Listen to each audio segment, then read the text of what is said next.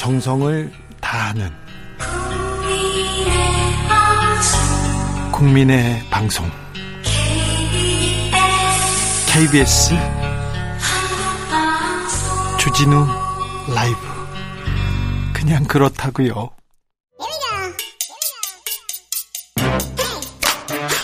뉴스를 향한 진지한 고민 기자들의 수다 라이브 기자실을 찾은 오늘의 기자는 한결의 오연서 기자입니다. 어서 오세요. 안녕하세요. 네.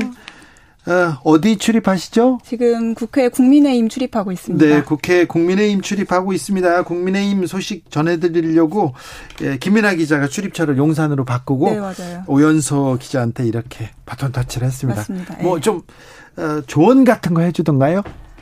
그 워낙 그 라디오 방송을 해본 적이 없었어서 네. 최대한 떨지 말라고 네. 그런 조언 많이 해주셨습니다. 안 떠네요? 떨고 있습니다. 떨려. 어우, 저는 엄청 떨었는데. 자, 어떤 얘기 준비하셨어요? 네, 오늘 그 국무회의 소식을 먼저 전해드리려고 합니다. 오늘 코로나 영업 제한으로 피해를 본 소상공인 자영업자 370만 명에게 1인당 최소 600만 원에서 1000만 원을 지급하는 내용의 추경안이 오늘 윤석열 정부 첫 국무회의에서 의결이 됐습니다. 첫 국무회의였습니다. 네. 그, 그러면 소상공인들한테 다 600만 원은 준답니까? 그러니까 손실 피해를 입은 소상공인을 추산을 했을 때 370만 명이 나온 거거든요. 얼마나 들어요, 이거? 아, 총 금액은 59조 4천억 원인데 여기서 이제 지방으로 가는 금액을 빼고 나면 36조 4천억 원 규모가 됩니다. 그래요. 36조. 네. 자, 본회의는 언제 통과됩니까? 어, 이제 슬슬 국회에서도 이제 뭐 상임위에서도 이제 어, 서로 어. 추경하자고는 했으니까 예. 이거 추경안은 뭐 통과될 것으로 보이는데 네. 본회의를 네. 이렇게 통과해야 되는 언제쯤이요? 한 26일쯤으로 목표를 잡고 여야가 이제 일정 협의를 진행할 예정입니다. 아무튼 지방선거 전에는 이 그렇죠. 어, 손실보상금이 나갈 것 같습니다. 네. 자, 국민의힘에서는 뭐 어, 좀 뭐 희망적인 얘기를 할 것 같아요. 그렇죠. 아무래도 이 공약이 윤석열 대통령의 1호 공약이었잖아요. 네. 소상공인 600만 원 지급한다는 공약. 그래서 이 공약을 이행하게 된 데 굉장히 큰 의미를 부여하고 있고요. 민주당도 이제 말씀하셨던 것처럼 손실보상 문제가 워낙 중요한 민생 문제다 보니까 민주당도 주장했어요. 그렇죠. 적극 협조하겠다는 입장을 일단 밝히기는 했습니다. 근데 이제 재원 마련 방안을 두고는 양쪽에서 분위기가 좀 심상치 않은데요. 네. 예, 정부가 어제 이제 추경 재원으로 53조 원의 초과 세수를 활용하기로 발표를 한 데 대해서 민주당이 어떻게 갑자기 이렇게 초과 세수가 늘 수가 있냐 53조 원으로 좀 이상하다라고 하면서 문제 제기를 하기 시작을 했거든요. 예. 그래서 이제 어 민주당 차원에서는 아예 따로 추경안을 제시하기도 했습니다. 그러니까 어, 국민의힘에서 제시한 33조 원보다 더 많은 46조 9천억 원 규모의 자체 추경안도 내놓으면서 양쪽이 일단은 뭐 협조를 하면서 추경안을 처리하자고는 했지만 그 과정에서 공방은 좀 치열할 걸로 보입니다. 아, 그러네요. 네. 네.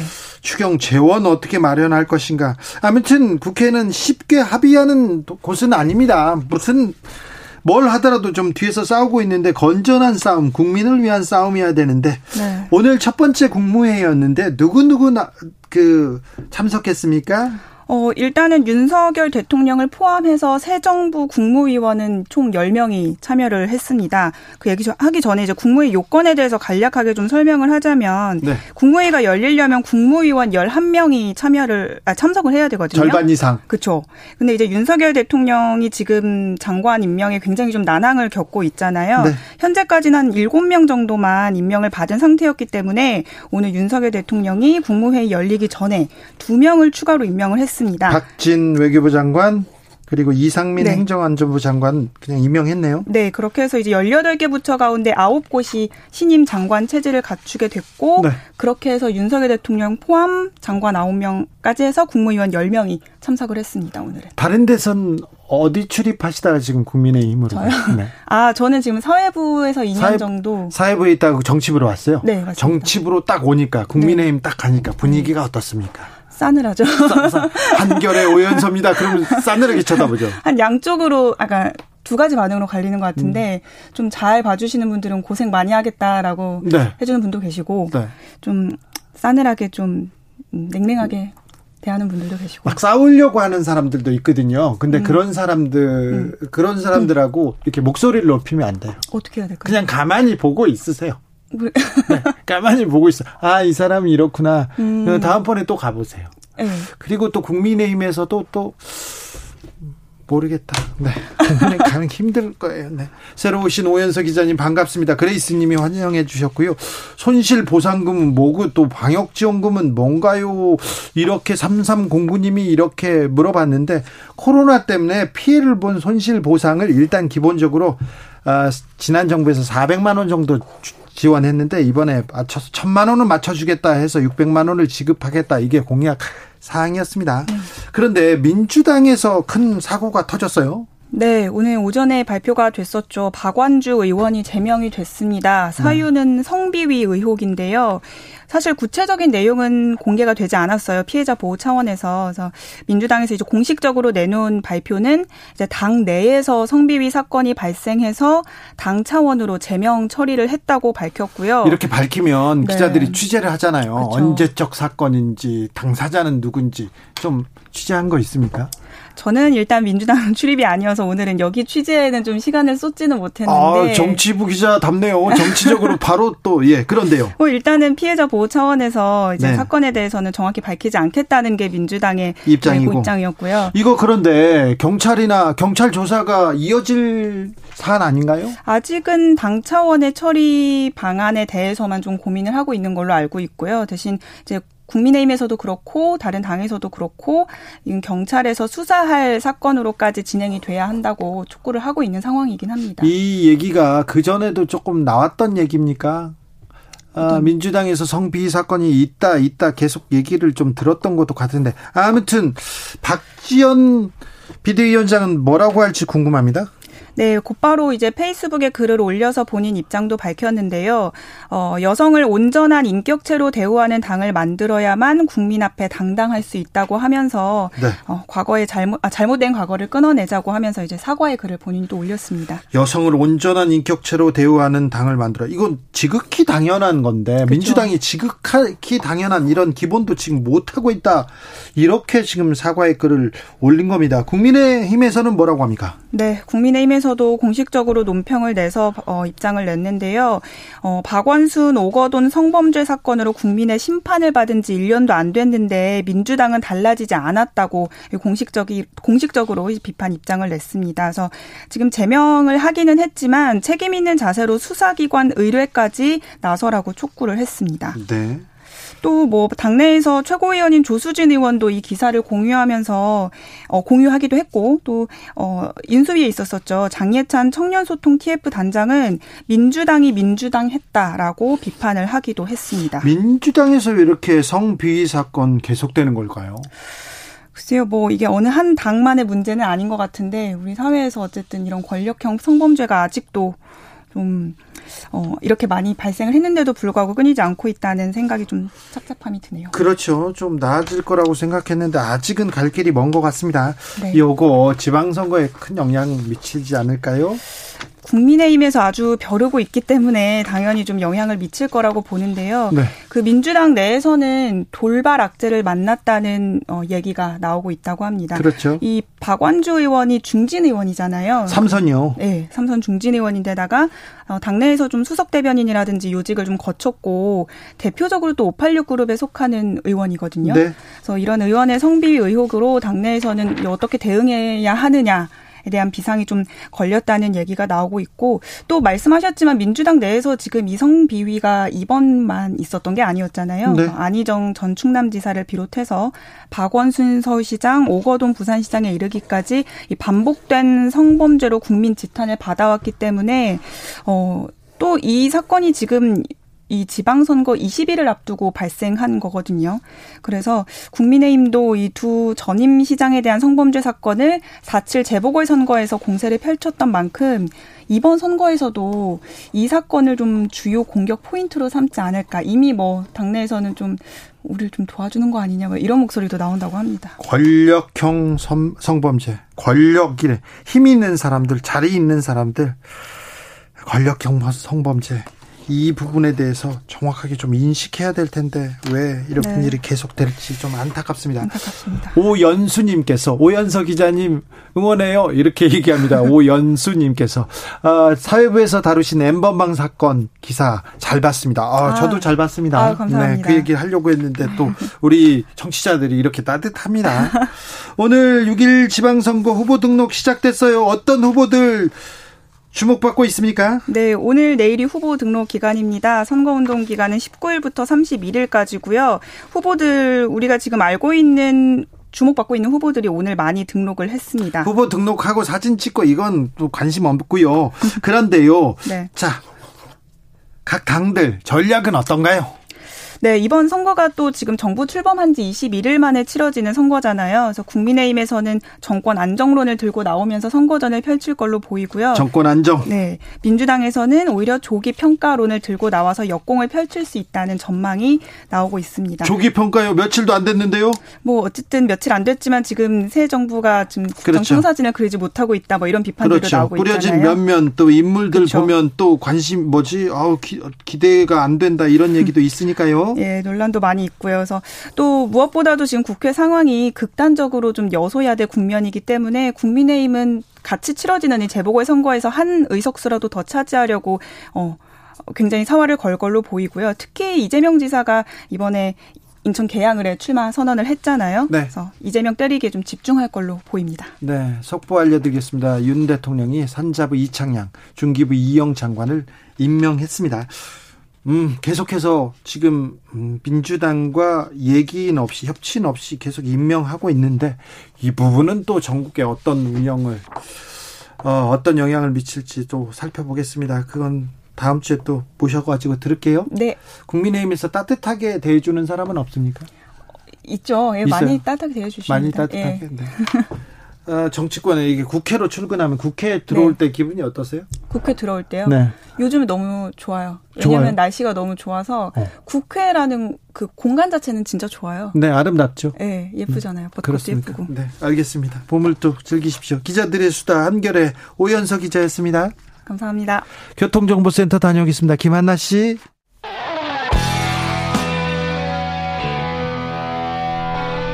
스치기만 해도 똑똑해진다. 드라이브 스루 시사 주진우 라이브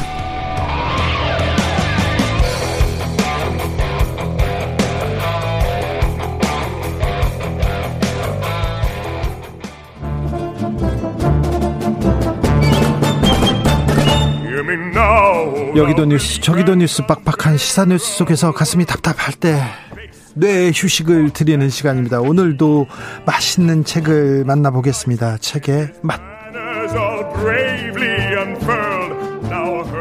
김갑술 평론가 어서 오세요. 네, 안녕하세요. 정선태 국민대 교수 어서 오세요. 네, 안녕하세요. 네, 어떻게 지내십니까 이 봄날을? 네, 쓸쓸하게 지냅니다. 외롭고 쓸쓸하다는 사람이 많아요. 네, 외롭고 쓸쓸하게 네. 지냅니다. 세상은 외롭고 쓸쓸해. 김현식 노래가 네. 계속 저를 휘감고 있습니다. 자, 오늘은 어떤 책을 만날까요? 에, 광주에 얘기할 때 됐죠. 네. 그리고 이쯤 되면은 기억나는 작품이 있습니다. 예, 최윤의 저기 소리 없이 한 점 꽃잎이 지고. 아, 최윤의 네. 저기 소리 없이 한 점 꽃잎이 지고. 네. 소, 소, 5.18 광주 얘기죠. 네. 소설집 제목이기도 하고요. 네. 중편 소설 작품입니다. 네. 어, 장선우 감독의 영화 꽃잎으로 네. 잘 알려져 있습니다. 이정현 씨가 주연을 네. 맡았던. 아, 그렇죠. 무서운 주연이었죠. 충격적이었어요. 네, 충격적이었죠. 네. 네. 어, 그리고 이 1988년이란 시점에서 이런 소설이 나왔다는 게 지금 읽어도 예. 좀 놀라울 정도긴 해요. 네. 꽃자주 빛깔의 우단 치마를 간신히 걸치고 묘지 근처를 배회하는 한 소녀. 이 소녀에 대한 얘기죠. 네. 이 첫 문장 프롤로그죠. 이 프롤로그 첫 문장을 읽으면 전체 윤곽이 좀 보이는데 네.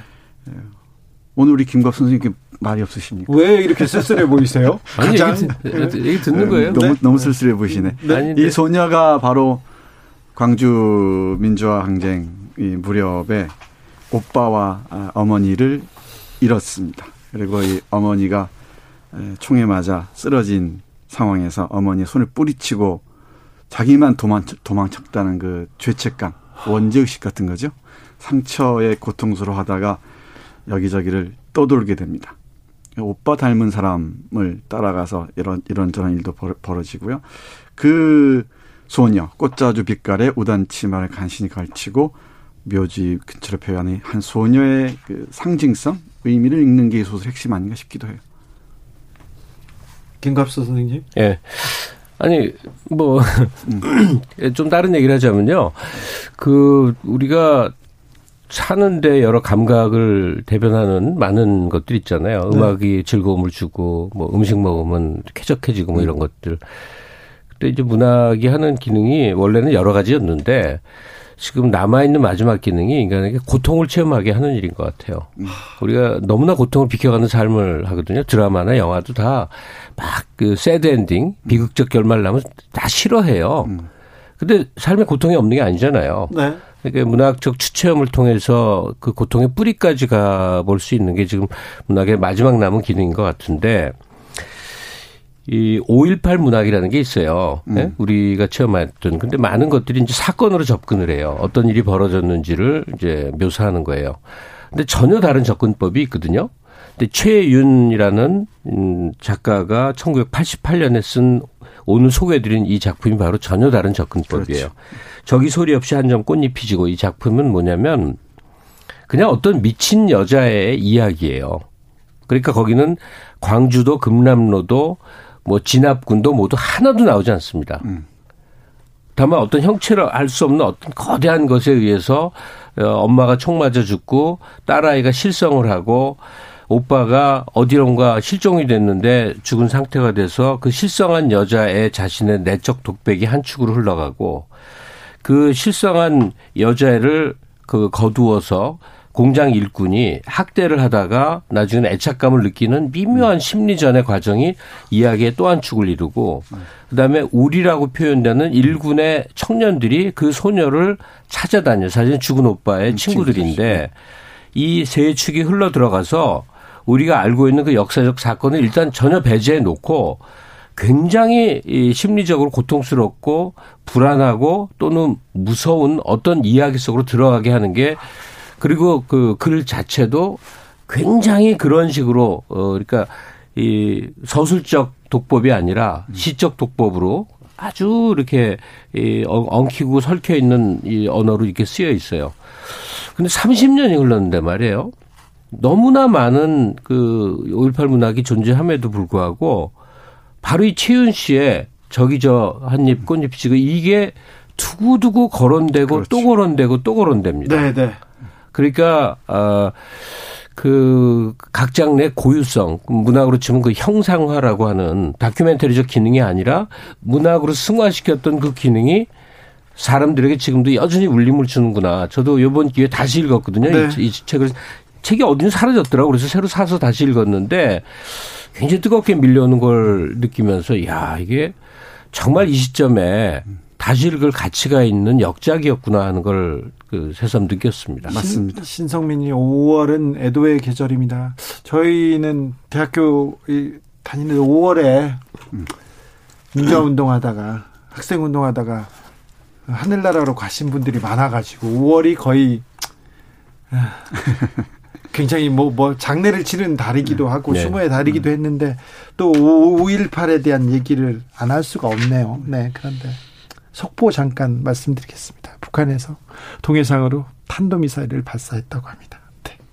아무튼 5월은 추모의 달입니다. 네, 중요한 말씀하셨는데 문학의 역할이랄까 기능이 우리가 망각하고 싶은 고통을 추체험하게 한다는 것 중요한 지적이고요. 다른 표현을 얘기한다면은 이 문학은 억압된 목소리들, 이 목소리를 내지 못한 사람들을 대리 대변해주는 그런 역할도 할 수가 있겠죠. 그렇죠. 이런 실성한 이른바 그 미친년의 내면 풍경이죠. 내면 풍경을 그려내, 그려내서 우리에게 전달해 주는 것도 문학의 중요한 역할일 것 같습니다. 그리고 또 말씀하신 것처럼 무엇을 얘기하는 것보다는 어떻게 얘기하느냐가 문학에는 상당히 중요하죠. 네, 여기 이, 이 소설은 어, 세 개의 시점이 서로 엇갈리면서 기술되는데 문장 네. 하나하나를 꼼꼼하게 읽을 필요가 있습니다. 그래야 네.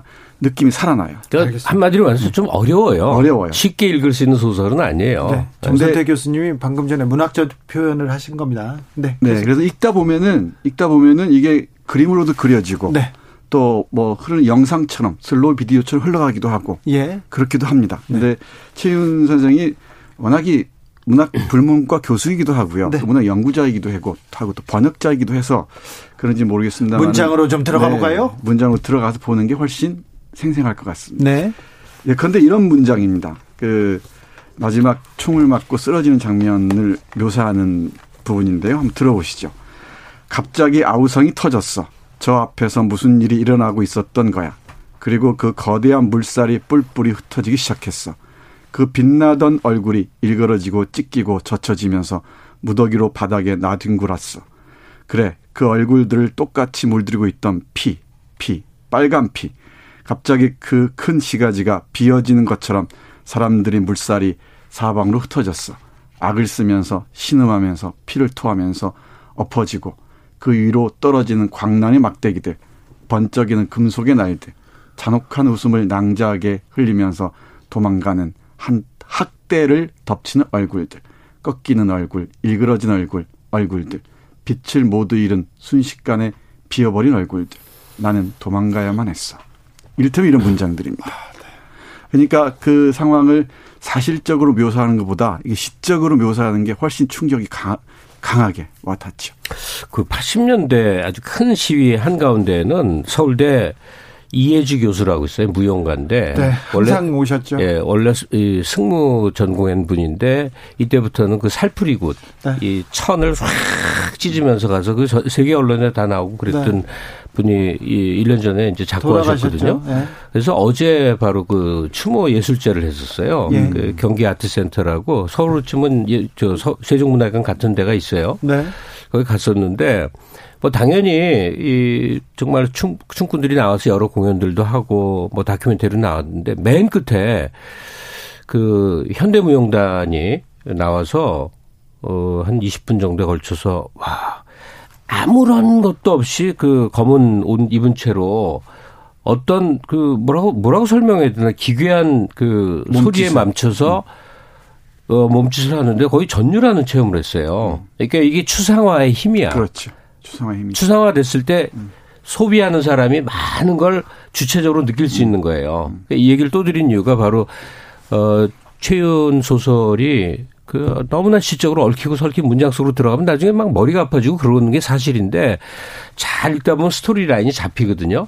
그 이 꽃잎에 이 소녀가 이동하는 그 행선지가 사실은 이 안에 쭉 나와 있어요. 그렇지. 그래서 막 숨어 있어서 막 찾기가 힘들어서 그렇지. 그 옥, 어디지? 옥천인가? 옥포. 어, 옥포로 갔다가 그 이제 공장에 있다가 네. 뭐 하는 김 씨가 또 네. 그, 그 집안에서 음. 병원에 있다가 하는 사실은 스토리라인이 일반 소설처럼 있는데 문학적으로 엄청나게 이제 여러 장치들이 들어 있어서 이제 그런 건데 야, 이런 어제 제가 그 컨템퍼러리 댄스의 그 굉장히 막 정신이 나간 듯이 체험한 거 비슷하게 문학적으로도 바로 이 5.18 얘기할 때 한 사람의 내면이 일그러지다가 정신 분열로 이루어져서 그 분열의 행위가 그 자기 몸을 이렇게 자학하는 자해를 하는 행위로 막 이루어지거든요. 그렇죠. 그걸 막 섬뜩섬뜩하게 읽어 나가면서 굉장히 많은 체험이 이루어진 그 얘기를 전해주고 싶어요. 네. 이 작품은 올해 그옛 추억을 돌, 돌이켜보고 싶은 많은 분들에게 그참 권하고 싶구나 이런 생각을 했습니다. 9889님께서 문학의 마지막 기능이 고통을 체험하게 한다는 건데요. 삶은 너무 언제나 고통스러워요. 이 고통을 이 고통으로 이기는 거지 문학의 고통으로. 고통을 많이 겪으면 강해지죠 사람이. 그만 겪고 싶어. 예, 이제 어떤 고통이 더 심각한지 모르겠네. 그 현실적 고통과 문학적 고통. 네. 그 거리가 어느 정도 되는지 잘 모르겠습니다. 네. 의 금방 읽어드린 그 부분처럼 이렇게 이야기를 해체해 놓고서 우리를 새로운 방식으로 이 고통을 경험하게 하고 이 그러니까 실성한 여자아이니까 15살쯤 된 여자아이의 그 독백의 형식으로 그려지고 있거든요. 네. 그게 합리적인 논리적으로 기술될 수가 없잖아요. 막 뒤섞인 어지럽 어지러운 그 이 표현들인데 그 표현들을 하나하나 예, 갈무리 하다 보면은 정리하다 보면은 왜 이 여자아이가 이렇게 자해를 하고 고통스러운 길을 가고 이러는지를 알 수가 있습니다. 그리고 또 하나는 어, 제 얘기가 계몽적이라고들 말씀하시는데 어쩔 수 없습니다만은 이왜이 이 아이는 이런 고통 속을 고통의 심연에서 못 튀어나오는가? 여기서는 검은 휘장이라 그러는데요. 눈을 뜨고 싶, 싶, 싶 어, 눈을 뜨고 싶지 않은 거죠, 사실은. 그러니까 네. 거기서 갇혀서 못 튀어나오는가 여기까지 얘기해야 되고 아직도 우리 주위에 이런 소녀가 배회하고 있지는 않은지 한 번쯤은 돌아볼 필요가 있지 않을까 싶습니다. 5월을 맞이해서. 네. 제가 몇 년 전에 정말 역사에 남을 불후의 명절을 썼는데 하나도 안 팔렸어요. 김갑수 선생님이? 네. 그 이유를 보니까 제목이 너무나 길고 이상해서 기억을 못하는 제목이 거야. 어떤 제목이면 어떻게 미치지 않을 수 있겠니? 아, 네. 클래식 해설서인데. 네. 아니, 그, 아, 그, 네. 그렇게 또 역사적 명전까지는 안 되겠던데요. 아, 제, 제 주관적으로. 아, 예. 바로 이 작품이 그래요. 음. 최윤 씨이책 제목이 예. 저기 소리 없이 한 점 꽃잎이 지고 이, 이게 안 외지는 거야, 음. 이게. 이 최윤 꽃잎 이건 들어오는데, 네, 네, 네. 최윤 작가님이 여, 여성 작가고, 네. 작가여서 이 좀 약간 시적인 표현이 중간 중간에 들어가지 않습니까? 네. 그래서 이렇게 담았는데. 아니, 상업성에 대한 생각이 전혀 없으신 거여서. 네, 그래서 제가 저 굳이 제목을 다시 강조해 드리는 거예요. 문학과 지성사에서 이번에 작년인가 이게 재출간이 된 거죠. 네, 예, 옛날 버전이 아니에요. 저도 네. 이제 새로 사서. 제가 가지고 있는 게 옛날 버전. 정신 없는 삼님께서 소녀가 한 남자를 쫓아간 이유가 오빠를, 오빠를 닮았었다. 음. 이 마지막 부분 읽고 엉엉 울었네요. 음. 아, 이분은, 이분은 제대로 읽은 사람이구나. 어, 너무 슬퍼요. 네. 그 미친 소녀가 어떤 공장 일꾼을 미친 듯이 쫓아가는 걸로 이야기가 시작되거든요. 그렇죠. 네, 그러니까 그 소녀를 거둔 남자가 막 개패듯이 사람을 패버려요. 막 미친 애가 막 정신없이 구니까 네. 그 그렇게 얘기는 시작이 되는데 상처 입은 사람들이죠. 네. 예, 해서 저는 어, 금방 청취자분께서 마지막 부분을 말씀하셨는데 이 프롤로그 부분, 네. 맨 앞에 있는 프롤로그 부분을 꼭 기억하셨으면 좋겠다. 좀 읽어주세요. 읽어드리고 싶어요. 네. 예, 아, 이렇게 시작합니다. 당신이 어쩌다가 도시의 여러 곳에 누워 있는 묘지 옆을 지날 때, 당신은 꽃자주 빛깔의 우단 치마를 간신히 걸치고 묘지 근처를 배회하는 한 소녀를 만날지도 모릅니다. 그녀가 당신에게로 다가오더라도 걸음을 멈추지 말고 그녀가 지나간 후 뒤를 돌아보지도 마십시오. 찢어지고 때 묻은 치마폭 사이로 상처처럼 드러난 맨살이 행여 당신의 눈에 띄어도 아무것도 보지 못한 듯 고개를 숙이고 지나가 주십시오. 당신이 20대의 청년이라면 당신의 나이에 어쩔 수 없이 갖게 되는 야생의 빛나는 시선을 가지고 있다면 먼지 낀 때에 절어 가닥난 긴 머리채 시든 꽃송이로 화관 장식을 하고 꽃 꼭 당신을 바라보고 있지만 아는 초점 있는 시선으로 그녀는 머리채에 꽂힌 꽃보다 더 붉은 웃음을 흘리면서 당신 뒤를 쫓아올 것입니다. 그리고 이어집니다. 네, 브로콜리님께서 우크라이나 부모를 잃고 울며 걸어가던 아이도 생각납니다. 얘기하는데 음. 그렇죠? 네. 아, 네. 우크라이나 상, 상황을 보면서 우리도 저런 때가 있었지 한국 전쟁이 있었고요. 그리고 5.18 때 생각하는 분들 많습니다. 네, 많습니다.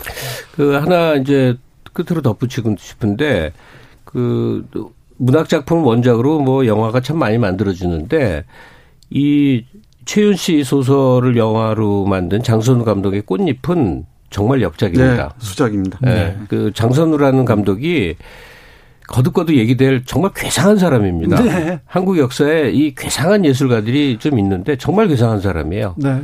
그러니까 여러 여러모로 여러모로 괴상한 사람이죠. 근데 이 작품은 뛰어나고 그 주역을 맡은 이정현 씨는 음.